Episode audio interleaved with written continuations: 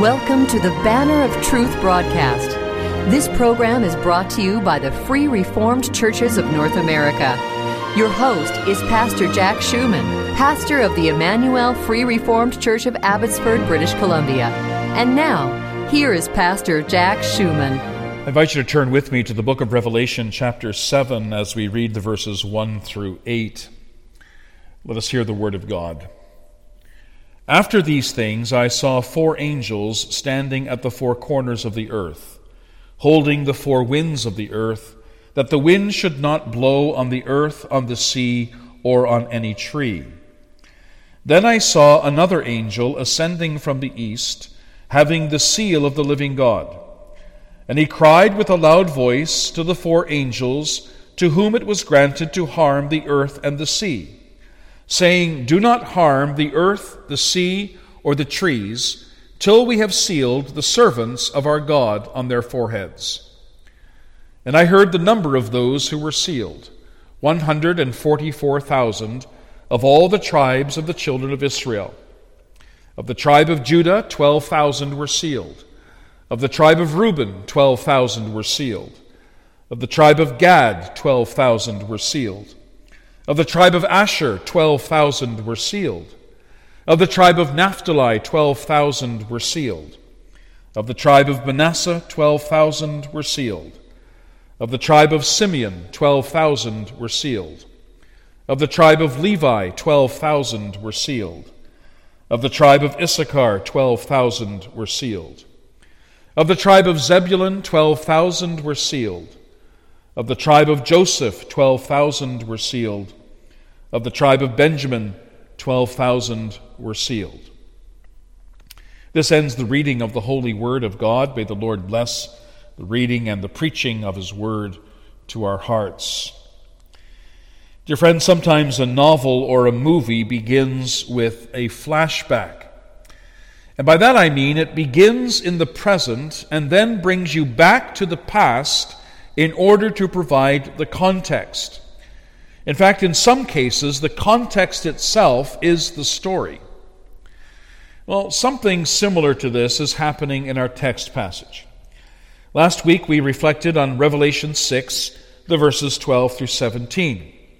We have there a description of what will take place on the last day. And we learned that it will be a day of unprecedented cosmic disturbances. John tells us that there will be a great earthquake. The sun will become black as sackcloth of hair, and the moon like blood. The stars of heaven will fall to the earth as a fig tree drops its late figs when it is shaken by a mighty wind. The sky will recede as a scroll when it is rolled up, and every mountain and island will be moved out of its place. It will also be a day of great terror. For John says, The kings of the earth, the great men, the rich men, the commanders, the mighty men, every slave and every free man will hide themselves in the caves and in the rocks of the mountains. And they will say to the mountains and rocks, Fall on us and hide us from the face of him who sits on the throne and from the wrath of the Lamb. For the great day of his wrath has come and who is able to stand. This will be a day like no other, nor will there be a day like it ever again, for it will be the final day. Now, perhaps as we studied these verses last week, you were wondering what about believers who are living on the earth on that day? What will happen to them? Will they also be destroyed? Well, we find the answer to that question in our text, Revelation 7, the verses 1 through 8. And there we read that before these terrible events take place, including the events ushered in by the four horsemen in chapter 6, the 144,000 from the 12 tribes of Israel will be sealed by God.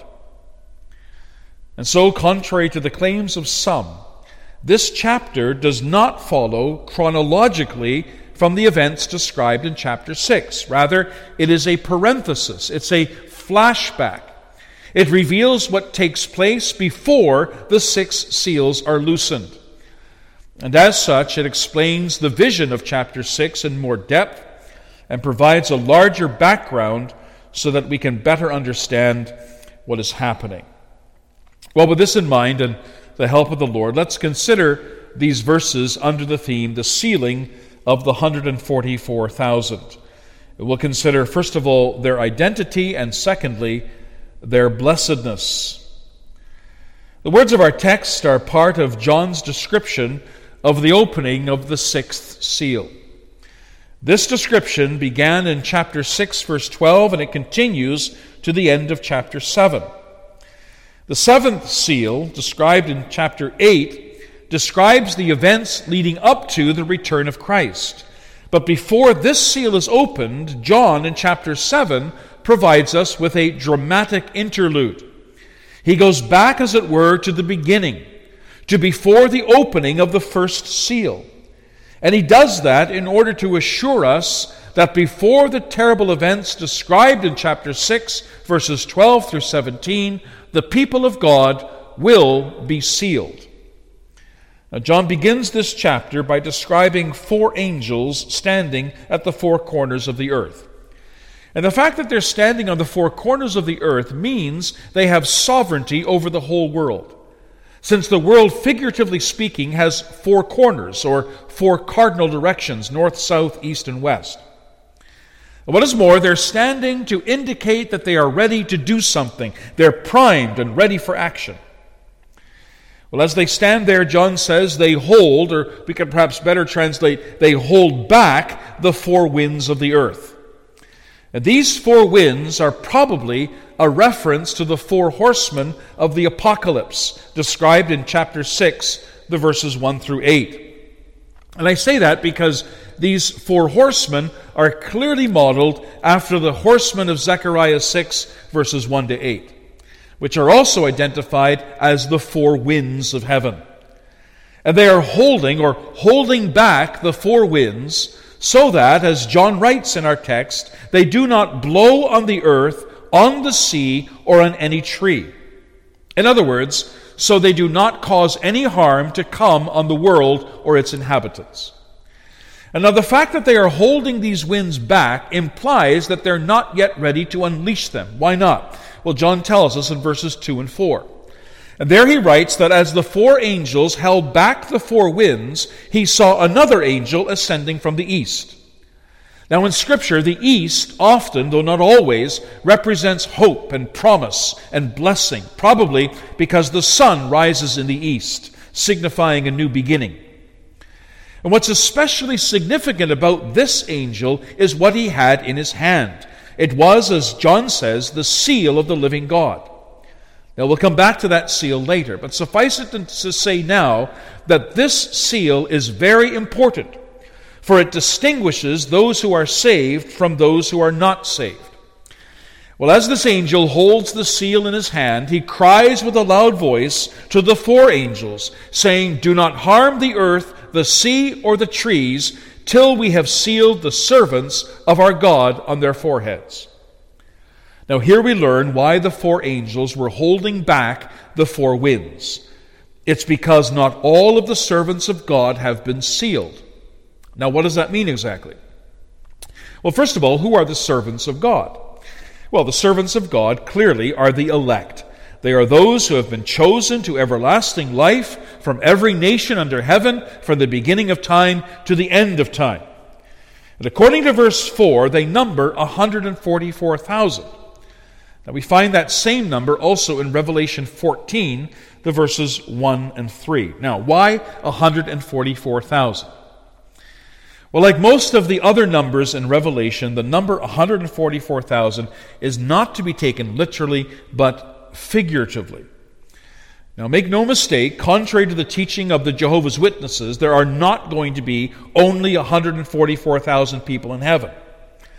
The number 144,000 is achieved by multiplying 12 by 12 by 1,000.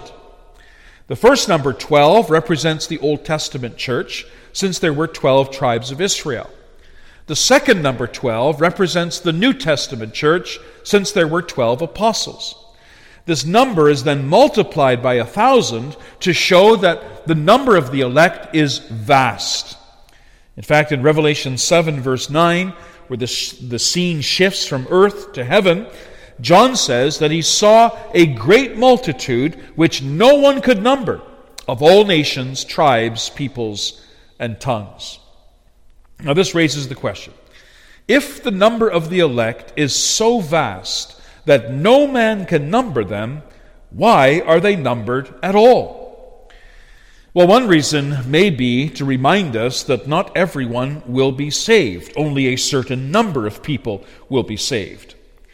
But another reason may be to communicate that the church on earth, in both the Old and New Testaments, is an army.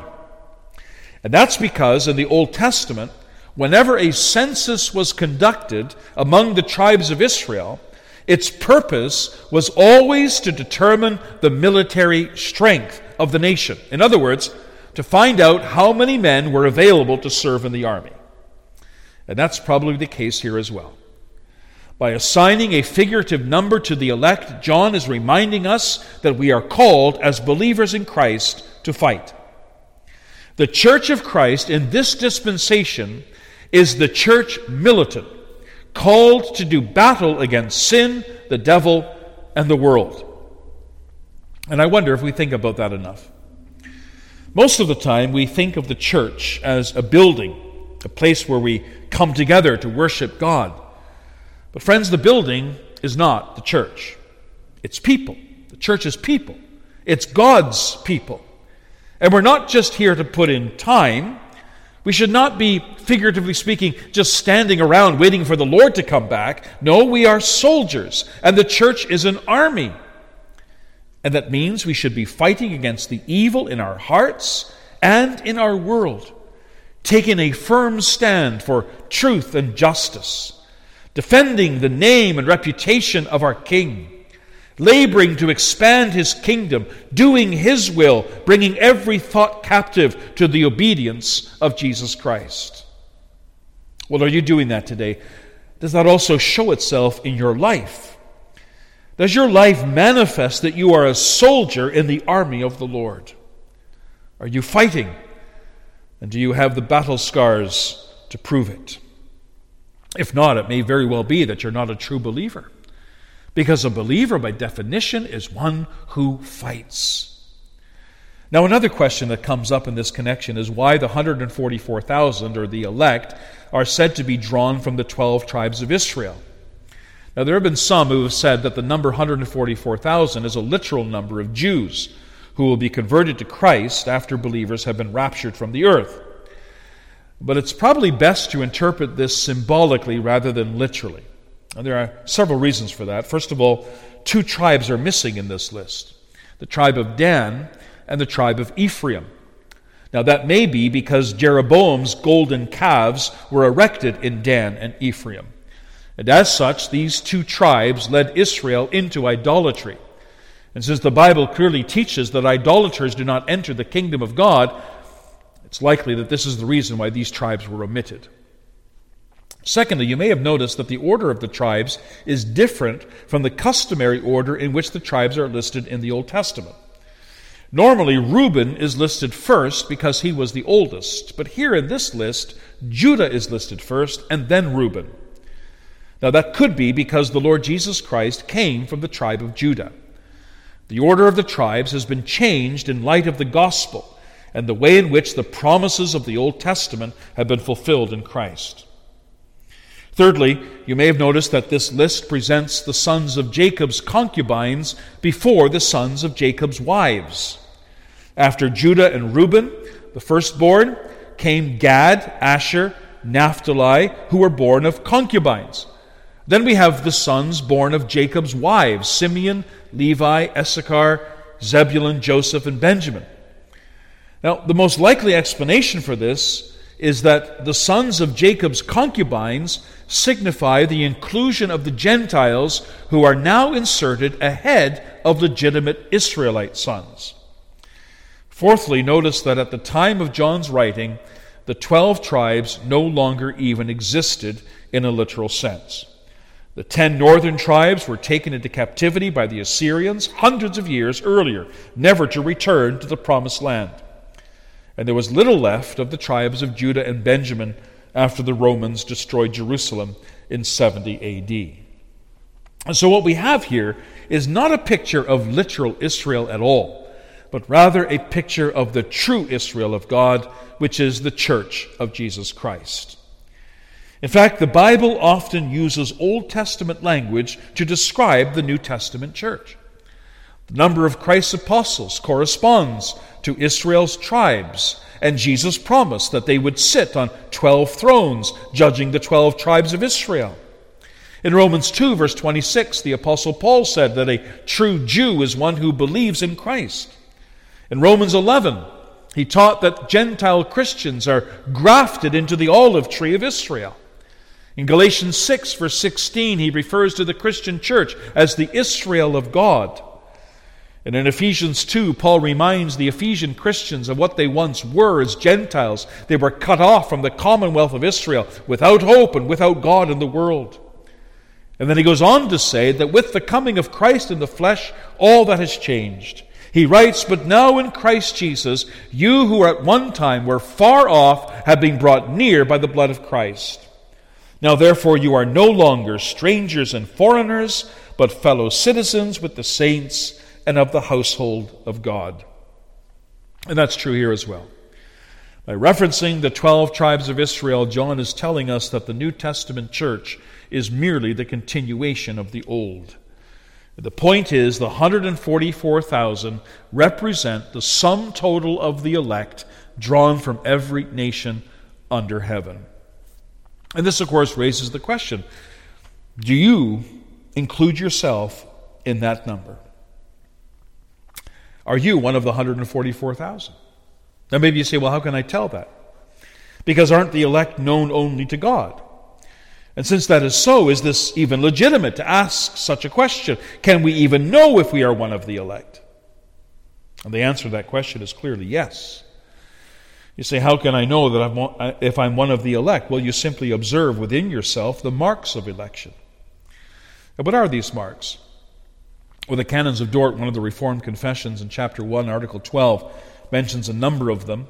It mentions, for example, a true faith in Christ, a looking to and resting on Christ and his atoning work as the only hope and ground of our salvation. That's a mark of election. It mentions, too, a filial or son like fear, a striving to live a holy life, living every moment of every day in the presence of God to His glory. That's also a mark of election. Another mark of election is a godly sorrow for sin, which is a deep contrition of heart over one's sinfulness before God and, and a determined resolve to put it to death. Another mark of election is a hungering and thirsting after righteousness, not my own righteousness, because I have none, but rather the righteousness of Jesus Christ, and a striving to become more and more godly by the power of the Holy Spirit within me. My friend, if these things are present in you, even to some degree, you have no reason to doubt that you are one of the elect. You are one of the 144,000. But if they're not in you, if you know nothing of these things, I have to tell you, you're still spiritually dead. And if you're still spiritually dead, you must turn to the Lord. You must repent. You must confess your sins and ask Him to save you. And He will, for this is His promise and this is His delight. Oh, will you do that? Do not delay. Remember, at present, the four angels are holding back the four winds of God's judgment, but they will not hold them back forever. One day, when the last of the elect are saved, they will unleash those four winds upon the earth. And if you are not saved, you will surely perish. But if by God's grace you are saved, you will enjoy great blessedness. And that brings us to our second point. As we've seen, the period between the first and second comings of Christ will be a period of great turmoil, suffering, and persecution. But the people of God, the 144,000, have nothing to fear. Why not? Because they're sealed. Now that's clear from verses 5 through 8. There we learn that 12,000 from each of the 12 tribes of Israel were sealed. Now what does that mean? Well, it's likely John here is referring to Ezekiel chapter 9. The people of Jerusalem in Ezekiel 9 were worshiping idols in the temple of God. You can read about that in the previous chapter in Ezekiel chapter 8. And this understandably made God angry, so angry that he summoned those who had charge over the city, probably angels, to draw near, each with a deadly weapon in his hand. Suddenly, six men appeared. One of the men was clothed with a linen and had a writer's inkhorn at his side. And God called to the man with the inkhorn and commanded him to go through the midst of the city and put a mark on the foreheads of the men who sigh and cry over all the abominations that are done within it. And he commanded the others to go after him and to kill anyone who did not have the mark of God upon him, including women and children, young people, and seniors. Something similar is happening here in our text. Before the judgments of God are unleashed on the earth, God put a mark on the foreheads of his people. This mark for them was a kind of seal. In ancient times, a seal was placed on important documents. The writer would take some wax and pour it on the document and then impress his seal on it to indicate that it was authentic. Well, believers are also sealed, not with wax, but with the Holy Spirit. In Ephesians 1, verses 13 and 14, the Apostle Paul writes that after believing on the Lord Jesus Christ, the believers at Ephesus were sealed with the Holy Spirit of promise, who is the guarantee of our inheritance until the redemption of the purchased possession to the praise of his glory. When we believe in the Lord Jesus Christ and trust in him and his atoning sacrifice as the only hope and ground of our salvation, then the triune God takes up his abode in our hearts. He dwells within us and seals us with his Holy Spirit. Oh, that's a great comfort, isn't it? The fact that we who are believers are sealed with the Holy Spirit means we belong to God. A seal is a mark of ownership. It declares that the document that is sealed belongs to the author, and the same is true for believers. Believers do not belong to themselves, they belong to God. Specifically, they belong to Jesus Christ, who redeemed them, not with silver and gold, but with his own precious blood. And this is exactly what the scriptures teach. In Romans 14, verses 7 and 8, Paul says, For none of us lives to himself, and no one dies to himself. For if we live, we live to the Lord, and if we die, we die to the Lord. Therefore, whether we live or die, we are the Lord's. Similarly, in 1 Corinthians chapter 3, verses 21 to 23. The same apostle writes, Therefore, let no one boast in men. For all things are yours, whether Paul or Apollos or Cephas, or the world of life or death, or things present or things to come, all are yours, and you are Christ's, and Christ is God's. Yes, if you're a believer today, you belong to God. And since that is so, you have nothing to fear from the judgments of God that will come upon the earth in the last day. Yes, they will affect us, but they cannot and will not destroy us, for we belong to God. But secondly, the fact that we who are believers are sealed with the Holy Spirit means that we are protected by God.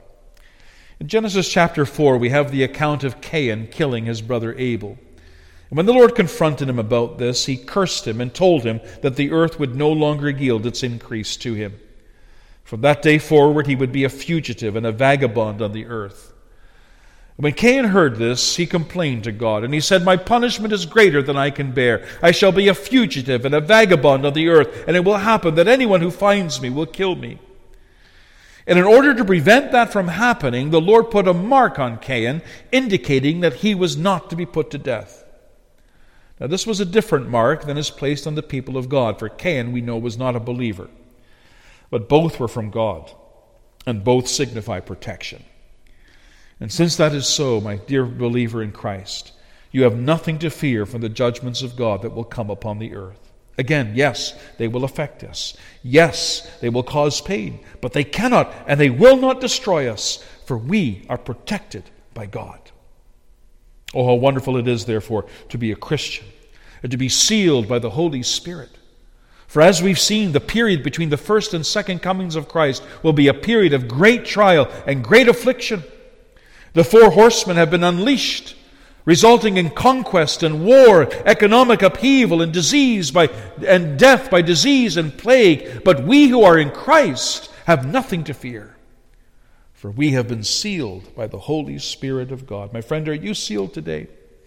There's only one way to receive that sealing, and it is in the way of repentance and faith in Jesus Christ. So, have you repented? Have you believed? Unless you do, you will not be able to stand before God. You will perish in your sins. And this is why the commands to the four angels to hold back the four winds of judgment. He's waiting until the last of the elect have been brought into the net. But when that time comes, there will be no more opportunity for salvation. Mark my words, the day of grace will have passed you by. And so make haste. Seek the Lord while he may be found. Call upon him while he is near. And you will be saved and sealed both now and to eternity. Amen. Dear friends, it's a great joy to be able to preach to you the Word of God every Sunday on this station. If you are blessed by, or if you have a comment on the message you've heard today, we'd very much appreciate hearing from you. Please take the time to write us a short note. Our mailing address is Banner of Truth, 3386 Mount Lehman Road. That's spelled L E H M A N. And that's in Abbotsford, British Columbia, V4X 2M9. Or you can email us at Banner of Truth at frcna.org. Please indicate the call letters of this station. If you take the time to write to us, we'll gladly send you free of charge a wonderful booklet entitled Faith of Our Fathers. In this booklet, Pastor Neil Pronk, the former radio pastor of this program, explains the so called doctrines of grace, and we hope that it may be a rich blessing to you and yours. Please note that we do not send out CDs of our radio messages. However, you can access and download all of our messages at any time from our website at www.banneroftruthradio.com. That's banneroftruthradio.com. Support for this program is provided by the Free Reformed Churches of North America. For more information about our churches, including where you can find a church nearest you, please visit our denominational website at www.frcna.org. Your financial support for this program is welcome and deeply appreciated.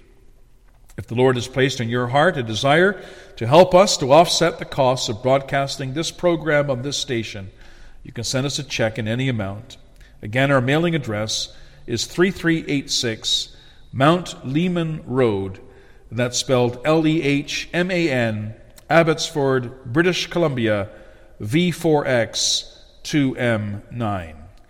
Or you can visit the, the donation section of our webpage.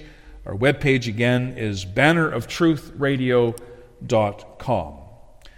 Please remember that the Lord would have his people come together to worship him. For that reason, we urge you not to use this or any other radio program as a substitute for being an active, contributing member of a faithful, Bible believing church.